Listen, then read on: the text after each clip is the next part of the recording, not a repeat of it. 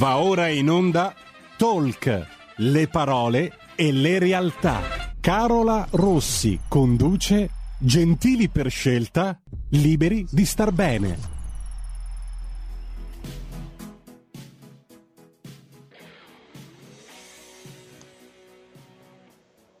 Buongiorno amici di R P L, ben ritrovati per questo nuovo appuntamento di Talk, appuntamento del mercoledì, e come sapete, come anticipato poco fa anche in compagnia del collega Antonino, oggi è uno di quei mercoledì dedicati al prendersi cura dei propri risparmi, dei nostri risparmi.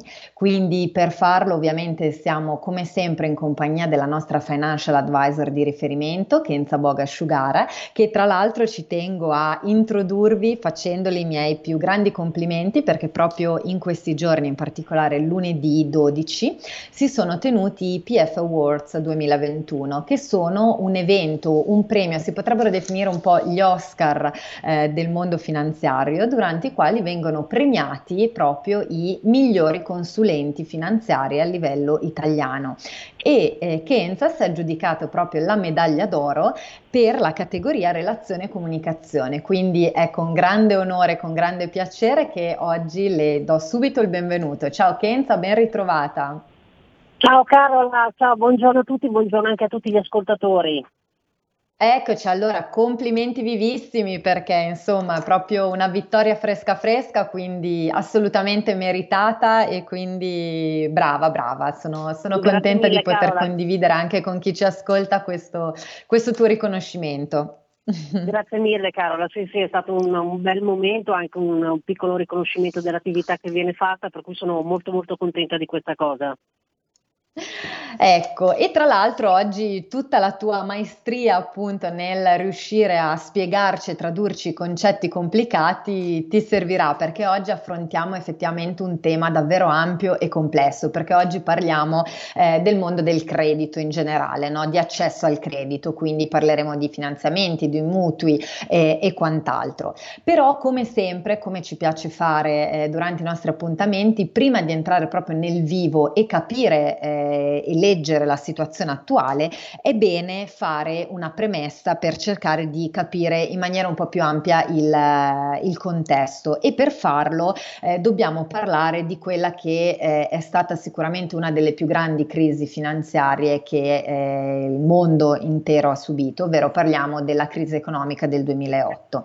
Ecco Kenza, quindi per iniziare ti chiederei subito di eh, rinfrescarci un po' la memoria e spiegarci proprio il come e il perché perché è nata questa crisi, per poi arrivare a capire anche quali sono state effettivamente le conseguenze che tuttora ha eh, sui mercati finanziari. Esatto, come hai detto tu Carola, non si può parlare del mondo del credito senza parlare della crisi, diciamo, del duemilaotto, eh, proprio perché i suoi effetti eh, si sentono ancora attualmente su tutte le economie, diciamo, mondiali, e ci danno risposta eh, spesso e volentieri anche ad alcune cose o atteggiamenti delle banche che non riusciamo a capire. Allora, diciamo, la crisi parte negli Stati Uniti ed è stata causata, diciamo, dal crollo dei mutui subprime. Dobbiamo immaginare che tra l'altro duemila e il duemilasei negli Stati Uniti eh, i prezzi delle abitazioni sono cresciuti in maniera assolutamente esponenziale e hanno generato una bolla immobiliare. Ehm, diciamo che i tassi di interesse erano molto bassi, e questo era dato dal fatto che la Banca Centrale Americana voleva mantenere una politica un pochino accomodante. Questo perché? Perché usciva dalla, bolla, dalla, dalla crisi della bolla immobiliare e dall'attacco dell'undici settembre del duemilauno, per cui ovviamente eh, si cercava di mantenere, diciamo, una politica un pochino più accomodante. Però avere dei tassi di interesse bassi, che cosa vuol dire in pratica? Tassi di interesse bassi vuol dire che io come famiglia, nel momento in cui mi presento in banca e chiedo un prestito o un mutuo, quel, quel denaro mi viene dato a un costo molto basso, quindi sarà molto più facile per me come famiglia prendere tranquillamente in prestito dei soldi che possono avere la modalità appunto di mutuo ipotecario piuttosto che di eh, prestito personale. Quindi cosa succedeva? Che da una parte si alzava la domanda delle abitazioni e dall'altra parte, quindi più c'è domanda, ovviamente la conseguenza è che i prezzi in automatico si alzano. Okay? Per cui diciamo ci ritroviamo in un momento eh, in cui praticamente tutto sembra florido, perché eh, gli americani possono raggiungere il cosiddetto American Dream, quindi comprarsi le case, tutti avere la classica bella casetta, la villetta col giardino senza problemi, avere i mutui a dei tassi vantaggiosi tranquillamente.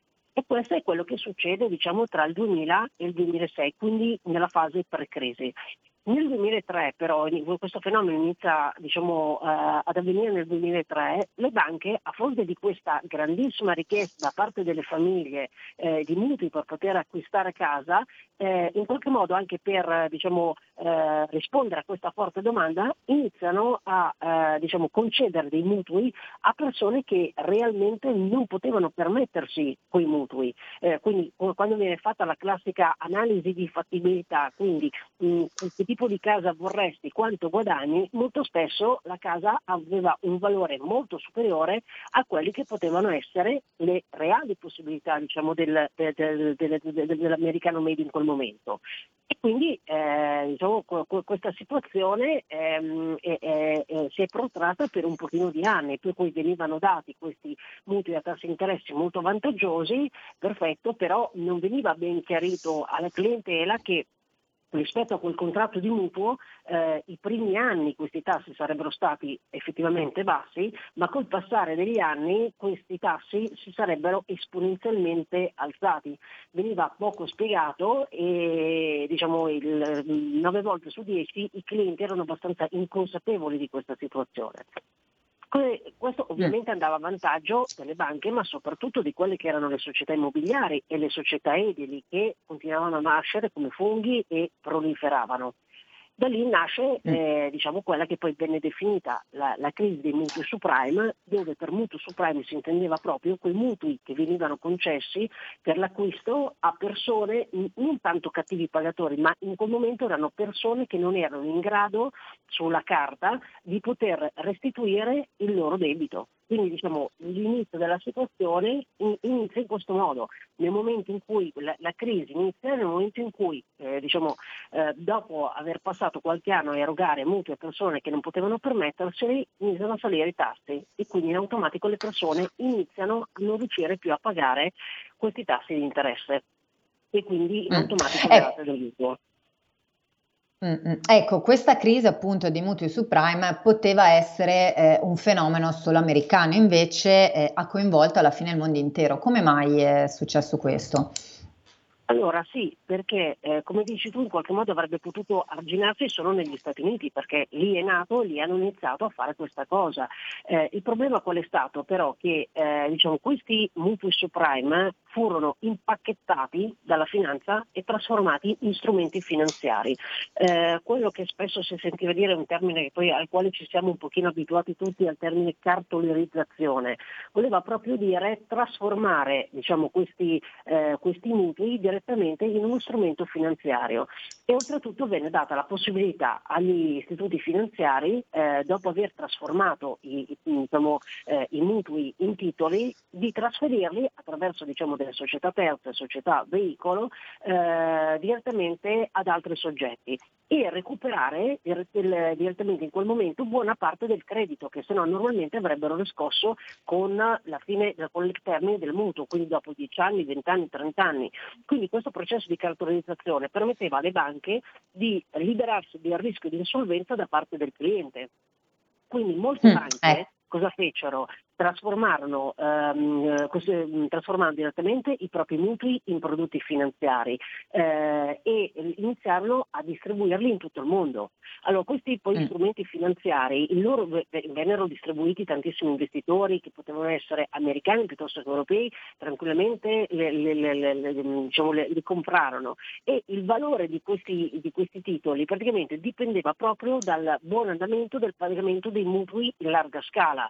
Quindi capite capite bene che finché i mutui venivano pagati tutti in larga scala non c'è problema. Nel momento in cui invece si sono alzati i tassi di interesse, ok, quindi quando sono iniziati i veri problemi strutturali, e parliamo intorno al duemilasei, quindi nel momento in cui iniziano ad alzarsi i tassi di interesse e le persone, eh, le, le famiglie iniziano a vedere che le rate dei mutui iniziano a diventare molto più care, non riescono più a pagare, videro proprio le, le case pignorate, ma oltre diciamo a, a diciamo, questa espropriazione delle case, dal, l, contemporaneamente l, abbiamo avuto i mutui non pagati, il valore degli strumenti finanziari che erano collegati diciamo, a questi mutui, che ebbero un tracollo verticale, e sui mercati finanziari tutti gli investitori che avevano investito diciamo, i propri soldi in questi titoli iniziarono a vendere, cercarono di mettere in salvo diciamo, i propri soldi, e ovviamente i, pre- i prezzi crollarono ancora di più. Quindi diciamo, da una situazione, un contesto che poteva essere arginato solo unicamente agli Stati Uniti, una situazione in cui era nata proprio lì, attraverso quindi la cartolarizzazione, quindi la trasformazione di questi mutui in titoli finanziari e la distribuzione poi in, in Europa, eh, negli Stati Uniti, diciamo questa, mh, questa crisi, nel momento in cui scoppiò, dilagò dappertutto, perché ovviamente mm-hmm. ebbe le sue conseguenze um, su, su, su tutto il mondo. Eh, certo, certo, creando un effetto a catena. Kenza, esatto. Mi avvisano dalla regia che abbiamo eh, già un ascoltatore o un'ascoltatrice in linea, quindi prendiamo la chiamata. Pronto, buongiorno. Con chi... Sì, Andrea da Torino, buongiorno a tutte e due. Sì, buongiorno Andrea. Allora, eh, sì, tutto vero, il discorso dei mutui subprime e del, e del fatto che chiaramente sono stati cartolarizzati, messi dentro dei pacchetti e, e rifilati anche ai fondi pensione, perché chiaramente e, e naturalmente questa roba qua va a finire anche dentro i fondi. Purtroppo i fondi, eh, quando io acquisto una quota di un fondo non posso andare a vedere le operazioni che fa, perché tanto non me le dicono. Tuttavia ehm, mi piacerebbe eh, che andaste a vedere alcuni video di eh, Eugenio Benetazzo di alcuni anni fa, dove eh, ha individuato mh, la causa del, del crollo dei subprime. E la causa di, di questa roba qua sono gli avvocati tipo Obama. Mm, mi spiego meglio. Un, un personaggio che ovviamente, ovviamente appartiene nella gran parte dei casi a quelle etnie tipo eh, i latinos o tipo gli afroamericani, va in banca e chiede un mutuo. Ovviamente la banca va a valutare il merito, il merito eh, creditizio e gli dice no. Questo si rivolge al classico avvocato americano che dice non ti preoccupare, se perdiamo eh, non mi dai nulla, e gli fa la causa per discriminazione razziale e ovviamente la vince. A quel punto cosa succede? Che la banca diventa obbligata a erogare anche ai N I T eh, i mutui e, e naturalmente è, è automatico che questi mutui non vengono pagati. Grazie Andrea. Eh, Kenza, vuoi, vuoi rispondere qualcosa in merito? Allora, la cosa che posso rispondere al signor Andrea è che purtroppo all'epoca la, diciamo, sicuramente il, il gioco forte lo facevano le banche, e in quel momento le banche, vedendo diciamo, la forte domanda, eh, sono state ingorde, non hanno detto di no eh, a persone che non potevano pagare, e hanno detto di sì, eh, portandosi a casa tutta una serie di eh, sicuramente eh, possibili cattivi pagatori futuri, e poi abbiamo visto è, è stato effettivamente così. Eh, pur di non dire di no, e soprattutto il fatto che col fatto che venivano cartolarizzati e potevano trasferire il rischio a qualcun altro, pensavano di essere un pochino intoccabili. Quindi io in questo momento il, la parte forte e un pochino del cattivo la vedo in quel momento nelle banche, ecco, mettiamola più nelle banche. Poi c'erano mm. esatto, le varie situazioni, per carità, poi non vivo quella realtà quindi non le conosco bene, però secondo me se sicuramente lato eh, economia, se io vado a vedere i dati pratici, sono le banche che non avrebbero dovuto finanziare e, mm. e poi non è il singolo caso, lì hanno dato finanziamenti proprio alla grandissima, ecco, parliamoci chiaramente, nel senso sì. Non è un caso, due casi dove fai eh, una causa, cioè lì a, hanno dato milioni di, di mutui che non avrebbero dovuto dare, per poter andare a toccare per così in maniera forte tutti gli Stati Uniti e tutta l'Europa, perché poi le conseguenze sono state gravissime, ecco. Esatto, esatto, ma infatti il tema è proprio un po' anche quello, no? Cioè si è creato un fenomeno a cat- catena per cui una crisi finanziaria effettivamente come è riuscita ad avere poi a trasmettersi in maniera così preponderante proprio nell'economia reale di tutto il mondo. Cioè, perché sì, quello certo. Secondo me è il, il punto, no? Esatto, uh. esatto. Il, il problema è stato quello, perché tieni conto che uh, tra il duemilasette e il duemilaotto, quindi in, quando inizia a scoppiare tutto, eh, ci c'erano le agenzie di rating, che sono quelle agenzie che, mettiamola così, in maniera molto semplice, danno dei voti. Danno dei voti al singolo titolo, fina, titolo finanziario, danno dei voti al singolo fondo, piuttosto che all'istituzione finanziaria o alle nazioni. E quindi avevano declassato, dato dei voti di demerito, quindi di downgrade, eh, diciamo, a tutte le eh, istituzioni finanziarie. Per cui i, quei titoli diventarono completamente illiquidi, diventarono persone ogni valore, come se fossero carta straccia. E le società veicolo che l'avevano distribuita hanno iniziato a richiedere poi ai, diciamo, agli istituti finanziari, alle banche, di rientrare. Voi li avete messi, voi li avete garantiti, adesso dovete rientrare. Ovviamente le banche non erano in grado di rientrare e in quel momento nessuno era disposto a fargli del, diciamo, del credito, ok? Quindi c'è un contesto assolutamente di, di scarsa chiarezza. Le banche non riuscivano a prendere soldi in prestito e il mercato interbancario era completamente paralizzato. Quindi si passa, diciamo, da una crisi eh, di fiducia, perché poi le banche non si fidavano una con le altre, perché tu mi hai rifilato quel titolo piuttosto che ok, a una crisi completa liquidità. Allora, eh, pensate che in quegli anni, quindi duemilaotto più o meno, le banche eh, cosa si inventano per eh, riuscire a recuperare un pochino di liquidità, perché se non riesco a prenderla sul mercato interbancario come faccio? Si inventano i conti deposito, se ci pensate, quindi eh, quelle formule dove a te cliente ti do la possibilità di darmi eh, la tua liquidità, la mettiamo su un conto deposito garantito, perché in quel momento nessun cliente voleva andare sui mercati finanziari, non si, non si fidava di investire, quindi te lo faccio mettere su un conto deposito garantito, magari me lo vincoli per sei mesi, per un anno, e io ti do un tasso di interesse che all'epoca era elevato, perché davano anche il cinque, il sei per cento. Pensate oggi, a distanza di tredici anni, come è cambiata la situazione. All'epoca non c'erano soldi sul mercato interbancario, le banche avevano necessità di soldi e li pagavano tanto ai clienti. Proprio adesso come adesso c'è la liquidità sul mercato interbancario, non hanno necessità di pagarle i clienti, e se vedete i tassi di interesse che ci sono sui conti correnti e sui conti deposito sono veramente, veramente molto bassi. Pensate poi che in quegli anni, nel duemilaotto, oh, abbiamo detto tutte le banche hanno problemi, ma fallisce la banca di, una delle banche di investimento più grosse e più solide, la, la Lehman Brothers. Per cui mh, tutti abbiamo ancora in testa al telegiornale che si vedevano i dipendenti della Lehman Brothers che uscivano fuori dalla banca, ognuno col proprio cartone, con le proprie cose, e faceva venire la, la pelle d'oca. Quindi diciamo eh, anche questa cosa ha scosso profondamente, diciamo, anche i mercati, c'era una tensione fortissima, c'era un, un momento di grandissima incertezza. E questo ovviamente in automatico si è ripercorso sull'economia reale. Da una parte negli Stati Uniti abbiamo tutto il settore immobiliare ed edile che è completamente crollato, c'è quindi una caduta anche di reddito e di occupazione. Dall'altro lato abbiamo le banche che hanno stretto completamente eh, il credito nei confronti delle famiglie e delle imprese, perché a quel punto nessuno si fidava più di nessuno, e c'era il crollo dei mercati azionari, i prezzi delle obbligazioni. Adesso come adesso, spesso e volentieri quando parlo con dei clienti magari ti dicono no, sai, le, le, il mercato azionario mi fa tanto paura, e se pensa che il mattone sia sempre quello, eh, diciamo, l'investimento sicuro. sicuro.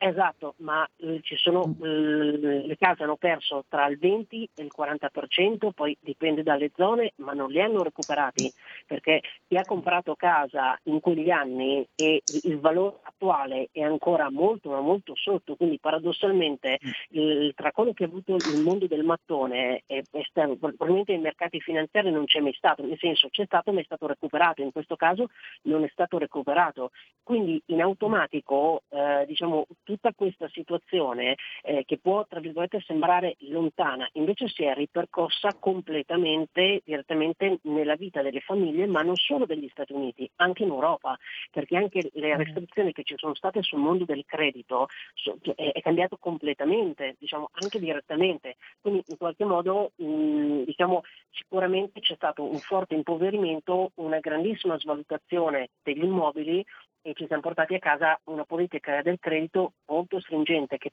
prima non avevamo, non, non era sicuramente esatto. così. Mm.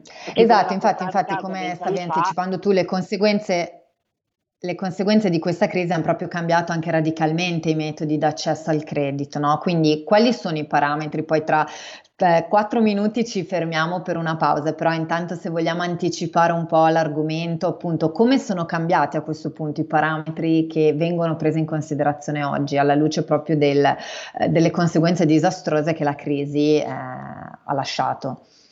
Adesso diciamo che sì, sono cambiati completamente, perché per accedere al credito comunque vengono effettuati tutta una serie di controlli stringenti, ci sono delle caratteristiche e diciamo se non siamo all'interno di queste caratteristiche in questo momento le banche ti dicono tranquillamente di no, per cui eh, sicuramente diciamo la, la prima cosa ci deve essere, ci devono essere due tipi di requisiti, un requisito che può essere eh, diciamo anagrafico, quindi devo avere cittadinanza e residenza in Italia, eh, anche il cittadino straniero può ottenere un finanziamento, l'importante è che dimostri che, che viva stabilmente in Italia da più di tre anni, bisogna essere maggiorenni, eh, quindi posso avviare le pratiche di mutuo tranquillamente, non c'è problema, l'importante è che sono maggiorenne e che il piano di ammortamento diciamo si concluda prima della, della, della, che la persona abbia compiuto settantacinque anni.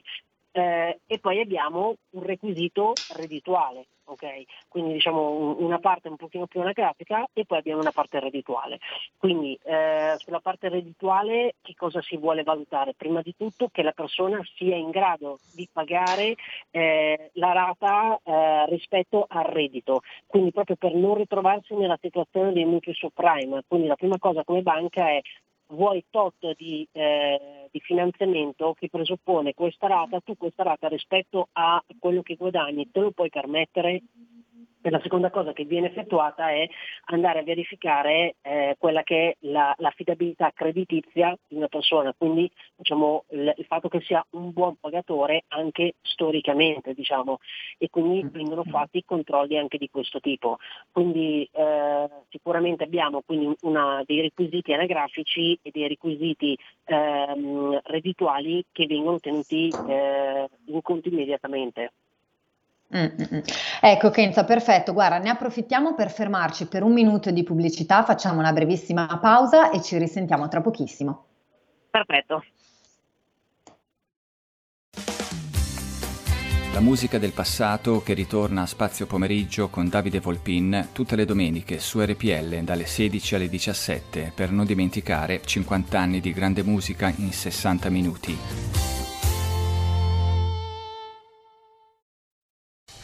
Porta con te ovunque R P L, la tua radio. Scarica l'applicazione per smartphone o tablet dal tuo store o dal sito radio R P L punto it. Cosa aspetti?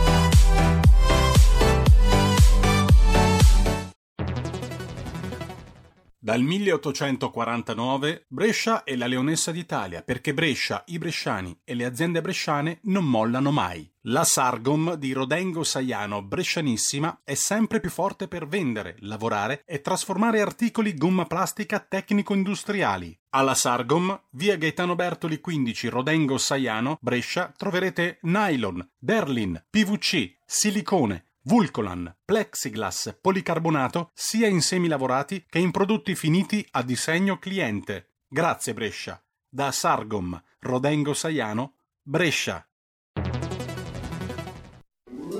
Stai ascoltando R P L, la tua voce libera, senza filtri né censura. La tua radio.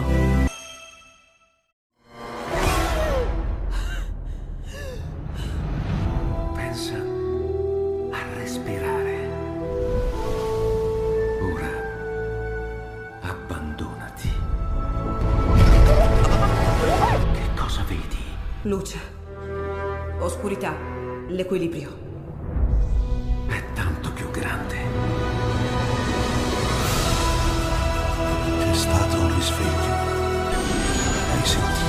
Conosco una sola verità.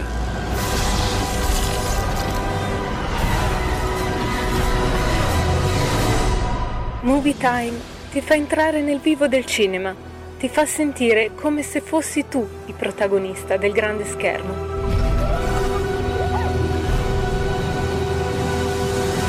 ogni sabato dalle ore sedici.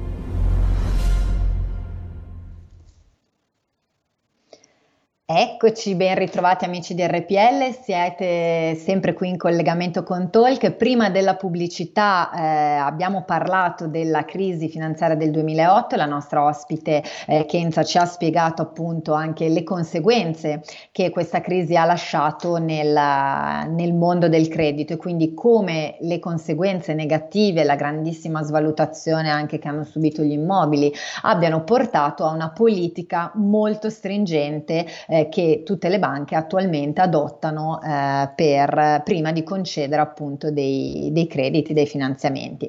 Ecco, a questo punto eh, prima della pausa Kenza ci ha riassunto quali sono fondamentalmente i parametri che le banche guardano e c'è eh, fondamentalmente una situazione di ehm, diciamo anagrafica, quindi prima si guardano dei requisiti anagrafici, quindi banalmente se si ha la cittadinanza italiana o eh, se si è maggiorenni, e poi c'è tutta una parte invece di requisito, diciamo così, di mh, reddito legato a quelle che sono le capacità eh, e l'affidabilità reddituale di, eh, di un individuo per poter appunto capire, analizzare se eh, l'individuo che sta chiedendo appunto un finanziamento poi può essere in grado di sostenerlo.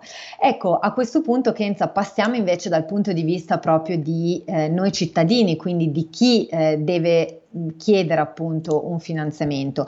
Quali sono gli aspetti da tenere in considerazione e da valutare con grande attenzione prima di chiedere un finanziamento? Ok, allora eh, su, su questo faccio un ulteriore passaggio sul requisito reddituale, che poi è quello che interessa di più chi deve andare a chiedere un finanziamento o un mutuo in banca. Allora, prima vi dicevo che la prima cosa che la banca fa è eh, valutare la capacità di credito di una persona. Ok, questo vuol dire che se ehm, diciamo la, cosa si fa? Eh, si fa la somma di tutti i redditi della famiglia, quindi che siano una persona da sola piuttosto che moglie e marito, e sulla base di questo viene calcolato qual, quale sarà la, diciamo, la capacità di restituire un determinato tipo di debito. Allora le persone devono tenere in considerazione che le banche diciamo per, per, per, per cal, scusate, calcolare eh, questa, diciamo, questa capacità di credito utilizzeranno la percentuale che, una percentuale che va tra il trenta e il quaranta per cento di quelli che sono indicativamente le entrate di una persona. Okay? Quindi se io prendo mille euro devo pensare che più o meno okay, eh, quello che una banca mi potrebbe eh, prestare magari sono intorno ai trecento euro. Questo potrebbe essere un, diciamo, una, un dato spannometrico che potrebbe aiutare anche solo per capire quanto una persona può permettersi. Allora, se io ho una capacità, devo tener conto che però se ho una capacità di credito eh, più o meno di trecento euro, eh, bisogna pensare che è totale, quindi se ho altri prestiti, questi prestiti andranno ad abbassare la mia capacità di credito. Quel trenta per cento è un credito omnicomprensivo, quindi nel momento in cui ad esempio io volessi capire quanto posso permettermi eh, per una rata di mutuo, io calcolo, per stare diciamo tranquilla, il trenta per cento su quelle che sono le mie entrate e spannometricamente riesco a capire quello che posso permettermi, ma se ho cento euro per una rata di un prestito dovrò togliere quelle cento euro da quella che è la mia capacità eh, creditizia, ok? Quindi questa è la prima cosa, già solo spannometricamente, per capire quanto posso permettermi e, e quello che valuterà una banca, perché se io vado a chiedere, che ne so, il, un finanziamento o un mutuo che presuppone eh, rispetto a quelle che sono le mie entrate che dichiarerò alla banca eh, rappresenta il quarantacinque per cento, ad esempio so già che la banca mi dirà di no. Quindi mh, semplicemente questo può essere un parametro che può aiutare. La seconda cosa che abbiamo detto è che verranno fatte, verrà fatto eh, in qualche modo una eh, valutazione su quella che è l'affidabilità economica di una persona. Quindi ho sempre pagato regolarmente i miei prestiti, i miei finanziamenti, possono esserci stati dei momenti di ritardo, eh, posso, posso aver avuto un periodo di difficoltà. Ok, allora dovete pensare che è tutto comunque in qualche modo tracciato. Eh, come si dice in società come possono essere C R I F, eh, Quindi una banca non fa altro che interrogare eh, diciamo, eh, società come quelle di, società di, di, di dati come quelle di C R I F, eh, le quali, se ci sono delle segnalazioni, avvisano la banca che quella persona per qualche motivo, eh, per una rata, per più rate, per tot tempo, ha avuto diciamo, delle problematiche, dei ritardi, quindi che possono essere su una rata, su più rate, eccetera. Quindi mh, se io so che non ho mai avuto problemi da quel punto di vista, vado tranquillo, sereno, faccio la mia richiesta di prestito o di finanziamento. Ma se so che in passato, può essere anche cinque anni prima, io ho avuto in qualche modo qualsiasi tipologia di problematica, il mio consiglio è: avete la possibilità di scrivere direttamente a C R I F e chiedere una visura. Quindi sono queste banche dati dei cattivi pagatori, chiedere una visura, per cui io posso vedere com'è la mia situazione. Lì viene tracciato tutto ciò che è legato al mondo del credito. Ho delle carte di credito, ho dei finanziamenti, ho, ehm, ne faccio richiesta, anche quando faccio richiesta i primi tre mesi, anche se non mi viene concesso i primi tre mesi viene richiesto.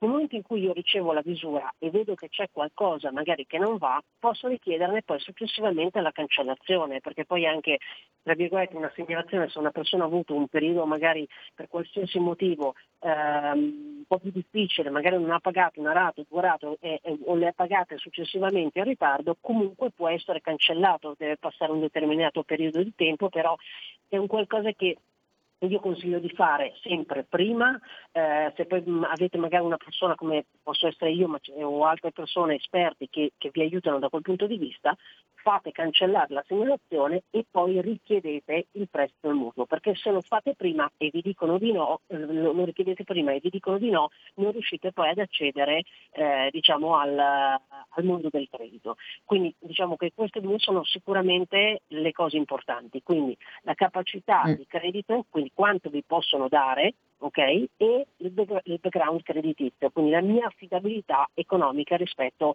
diciamo agli istituti finanziari. Poi bisogna tener conto che, quindi vi ho detto, non, cerchiamo di mantenerci tra un trenta e un quaranta per cento massimo, però se l'importo di una rata di un mutuo ad esempio o di un prezzo non dovrebbe mai superare un terzo dello stipendio netto, e così siete tranquilli. L'altra cosa è che tendenzialmente viene eh, finanziato, quasi tutte le banche finanziano l'ottanta per cento del eh, valore ipotecario di un immobile, quindi questo vuol dire che ehm, dovrò provvedere diciamo, a, in qualche modo a, a pagare io il venti per cento e poi tutte le ulteriori spese che possono essere il notaio, eh, l'I V A, t- t- tutte le altre spese che ci sono. E la banca che cosa fa? Tendenzialmente quando c'è a fronte di un mutuo iscrive Eh, un'ipoteca eh, sul, sull'immobile, per cui mh, eh, ti concede il mutuo, ti, ti, ti, ti dà i soldi che ti deve dare, però ovviamente dall'altro lato si tutela in modo tale che se una persona non dovesse pagare con un'ipoteca sull'immobile che viene iscritta direttamente in conservatoria, di solito viene iscritta per il doppio del valore dell'immobile. A quel punto poi la persona dovrà scegliere eh, che tipo di mutuo vuole.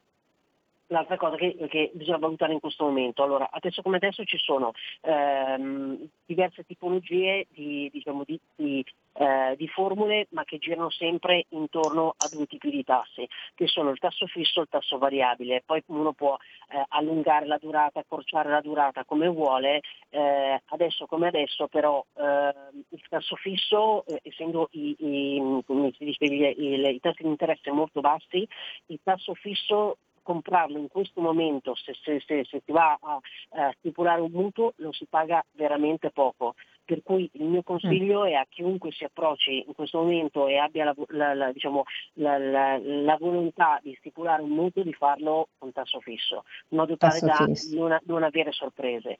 Chi ha un tasso variabile, ok, di eh, valutare, di eh, negoziare con la banca in questo momento un tasso fisso, perché Eh, come abbiamo visto quello che è successo con i mutui subprime, che nell'arco di qualche anno poi la Banca Centrale Americana aveva tirato su i tassi di interesse, succederà anche con la Banca Centrale Europea. È vero che adesso li tengono bassi perché abbiamo una situazione un pochino particolare, ma da qua a cinque dieci anni i tassi saliranno e di conseguenza chi ha un mutuo a tasso variabile ha sicuramente la certezza che nell'arco di cinque dieci anni potrebbe aumentargli e anche di parecchio la rata. Quindi questo è il momento giusto anche per mh, diciamo, negoziare dei mutui già in essere. Okay? Quindi eh, sicuramente questi sono i primi punti. Poi nel momento mm, in cui ottimo. diciamo ti senti? Prego, prego. Sì, ecco. sì, ti sentiamo, ti sentiamo. Nel momento in cui poi eh, diciamo si ha eh, delineato eh, tutta questa diciamo la, la prima fase, quindi ho i requisiti anagrafici, ho i requisiti eh, come si dice eh, economici, eh, ho deciso esattamente la, la casa, va bene, mi va bene l'ottanta per cento, ho scelto ad esempio il tasso fisso, a quel punto io mi vado in banca, mi presento, eh, come si dice, e la banca farà diciamo quella che è tutto il processo di fattibilità eh, della persona, quindi vi chiederà tutta una serie di ehm, diciamo documentazione relativa alla persona, alla persona, quindi la parte anagrafica, la parte eh, reddituale e una parte invece legata a quella che sarà l'immobile che andrete ad acquistare. Quindi ci sarà sempre un primo step eh, diciamo con uno che un primo che è di fattibilità sulla persona, quindi eh, sì, come banca Ti, ti do la conferma che mh, i tuoi requisiti anagrafici e reddituali vanno bene,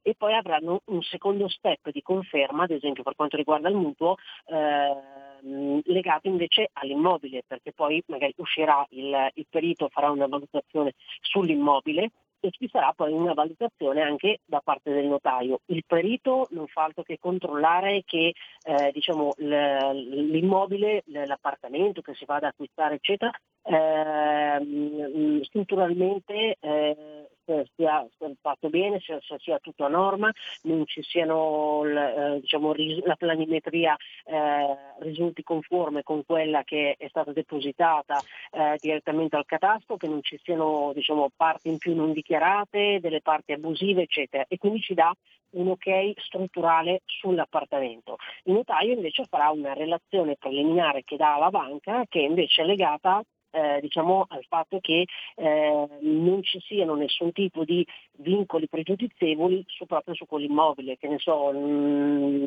eh, non ci siano ipoteche strane, eh, se non quella magari legata al fatto che anche la, la, la persona dalla quale eh, noi compriamo dovrà vendere anche lui e quindi estinguerà l'ipoteca, però diciamo fa un controllo formale anche il notaio. Una volta che ci mm. sono tutti questi ok, la banca ci dà, ci dà diciamo conferma, e, e a quel punto diciamo il, il processo di, di mutuo segue il suo iter, verrà Eh, diciamo erogato tranquillamente, e la persona può tranquillamente fissare la data del rogito e procedere con, mm. con l'acquisto della casa, ecco. Però, diciamo, tutta la burocrazia. Mm. Esatto, esattamente. Eh. Ecco Kenza, mentre, mentre parlavi ho ricevuto un'email da un'ascoltatrice, eh, da Rosalba di Modena, che eh, ci chiede eh, sono una lavoratrice con un contratto a tempo determinato della durata di tre anni, che probabilità ho di poter accedere a un mutuo e di eh, ricevere esito positivo? Ecco, questo allora. è il tema dei lavoratori precari, effettivamente è un tema che ricorre sì. spesso, no? Sì, quindi sì, effettivamente alla luce odierna com'è un po' la situazione, alla luce della tua esperienza? Allora, la, tendenzialmente si riesce anche a finanziare eh, anche chi ha mh, formule eh, come può essere questa, di questa nostra ascoltatrice, eh, nel senso che sono intervenuti eh, alcuni eh, enti come, come CONSAP oppure altri legati eh, diciamo anche all'Unione Europea, quindi iniziative anche da parte dell'Unione Europea che vengono incontro a, eh, da una parte vi faccio un esempio, coppie giovani eh, magari sotto i trentacinque anni che hanno, eh, vogliono comprare casa ma hanno bisogno del cento per cento, perché mh, spesso e volentieri quasi tutte le banche finanziano l'ottanta per cento. In questo caso tramite eh, diciamo questo ente eh, spesso faccio anche dei, eh, dei mutui a delle coppie per il cento per cento, e eh, sempre tramite questi enti si ha la possibilità, danno delle agevolazioni proprio per finanziare persone che ehm, come si dice hanno eh, dei contratti atipici, quindi anche in questo caso un contratto a tempo eh, determinato di tre anni potrebbe essere finanziato eh, se rientra diciamo in quei parametri. Però diciamo sono tutti degli enti che in qualche modo garantiscono per eh, le persone che hanno dei contratti particolari eh, proprio perché dilagano sempre di più.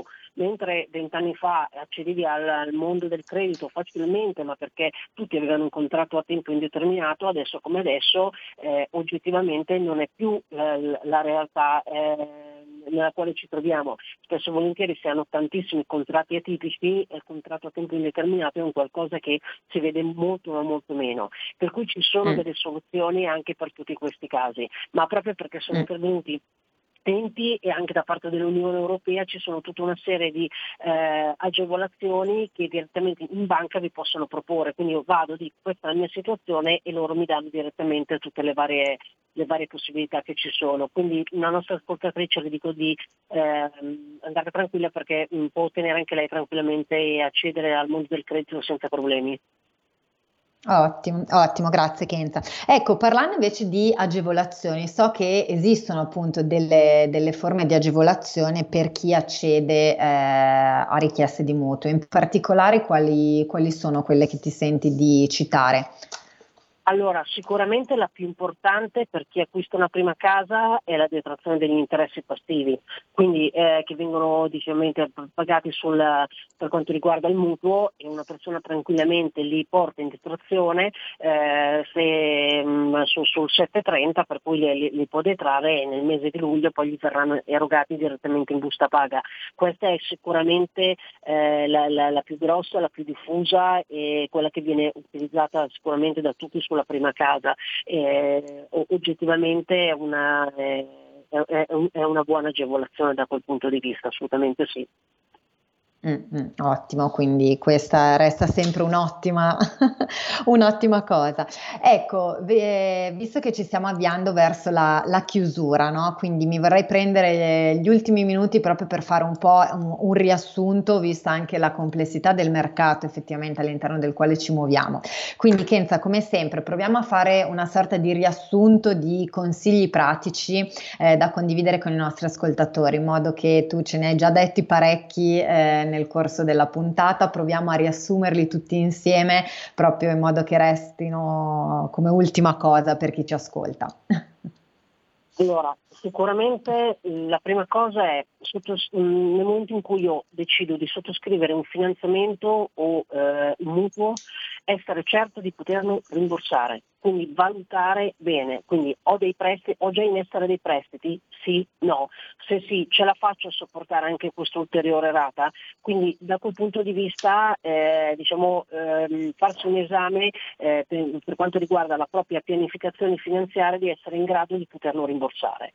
Secondo consiglio è eh, fare in modo che le rate non superino, quindi le, le, tutte le rate inteso come com, eh, nella loro complessità, non superano mai tra il trenta e il trentatré per cento delle entrate mensili. Attenzione, tante persone fanno rate per qualsiasi cosa, vado in palestra è una rata, telefonino è una rata, cioè tutte queste rate comunque da una parte vi tolgono capacità eh, diciamo eh, creditizia e quindi sarebbe meglio limitarle il più possibile in modo tale da avere più capacità creditizia a fronte di un finanziamento o di un mutuo per un qualcosa che mi serve poi realmente. Dall'altro lato, quando si sommano eh, ehm, vi, vi, vi vi portano magari facilmente a superare il trentatré per cento. Allora io il mio consiglio proprio nella vostra pianificazione finanziaria è fare in modo di stare sotto il trenta trentatré per cento, non di più. Se, se si va oltre c'è un problema, dopo diventa un problema riuscire a star dietro diciamo a tutte queste rate. La terza cosa è eh, rispettare le scadenze, quindi cioè nel senso nel momento in cui io decido eh, di, di fare un finanziamento eh, devo cercare di rispettare assolutamente il pagamento delle rate, perché il pagamento delle rate, il, il, il non pagamento delle rate può avere delle conseguenze eh, molto gravi, nel senso che Eh, posso, al di là di quello che può essere il tasso di interesse, la mora perché ho ritardato eccetera, il rischio è di, di, di essere iscritti in una, come dicevamo prima, in, nella lista dei cattivi pagatori eh, come può essere il C R I F e magari doverci rimanere per dodici, ventiquattro, trentasei mesi, dipende poi da, dalla gravità della situazione, però questo poi vi preclude il, il poter accedere a qualsiasi forma di credito, quindi il fatto di essere segnalati Eh, vi blocca un po' da, da, diciamo dappertutto. Per questo vi dico eh, fate bene i calcoli prima di fare un finanziamento, cercate di essere sicuri di poterlo pagare e nel momento momento in cui lo fate rispettatelo il più possibile, perché veramente ehm, se no vi, vi portate a casa delle brutte sorprese ma che si protraggono nel tempo. E se lo faccio ad esempio su di me, se sono sposata, purtroppo queste brutte, brutte sorprese vanno a toccare il nucleo familiare, quindi anche il mio coniuge, non solo me. Eh, un'altra cosa è, se per qualsiasi motivo non foste in grado di eh, diciamo eh, ripagare eh, le, le rate, eh, prima di arrivare a una situazione catastrofica rinegoziate, rinegoziate con le banche, rinegoziate con la finanziaria, andategli, spiegate la vostra situazione e pretendete un allungamento, quindi mi faccia piuttosto il mio debito eh, era spalmato, che ne so, in cento rate, spalmatemene in duecento, cercate di mh, fare in modo di poter collaborare, anche perché dall'altra parte avete delle persone che non hanno nessun interesse che voi non paghiate le cose, per cui potete tranquillamente rinegoziare, non abbiate paura di andare in banca e rinegoziare senza nessun tipo di problema e fare in modo di avere delle, piuttosto delle rate più basse e sostenibili. Un'altra mm. Eh, consiglio che posso dare è che mh, in caso di problematica, sempre per quanto riguarda i mutui, c'è il, ehm, la possibilità di sospendere il, il mutuo per diciotto mesi, massimo diciotto mesi, scusate. Questa è una cosa che si pensa che ci sia adesso solo perché c'è il Covid. No, c'è sempre stata. Se una persona perde il lavoro, se una persona si trova in una situazione di difficoltà, può andare in banca, c'è un accordo proprio con l'A B I Consumatori per il quale si può richiedere la sospensione del mutuo. Ovvio, devono ricorrere a certe condizioni, però non abbiate paura di andare in banca e parlare di queste cose. E l'ultima cosa, l'abbiamo vista anche magari in qualche puntata precedente, però quando si parla di credito io consiglio sempre la polizza. Copritevi con una esatto. polizza, eh, in modo tale che eh, se ha un credito, eh, un prestito, piuttosto che il mutuo di una casa, mi ammalo, mi succede qualsiasi cosa, io non ho problemi perché tutelo me e la mia famiglia con la polizza, quindi il rischio che potrebbe eh, diciamo eh, capitare, la, la problematica che potrebbe capitare, non c'è problema perché io quel rischio, stipulando la polizza, lo trasferisco immediatamente all'assicurazione. Mi ammalo, perfetto, il, il mutuo me lo pagherà l'assicurazione, vengo a mancare, non c'è problema, il mutuo lo pagherà l'assicurazione, se sono un padre di famiglia so che lascio mia moglie, i miei figli comunque in una, in una condizione di tranquillità, di comfort da quel punto di vista. Quindi sicuramente certo. Questi sono i consigli che io posso dare per un accesso responsabile al credito e che non ci crei problemi. Mm-mm, assolutamente.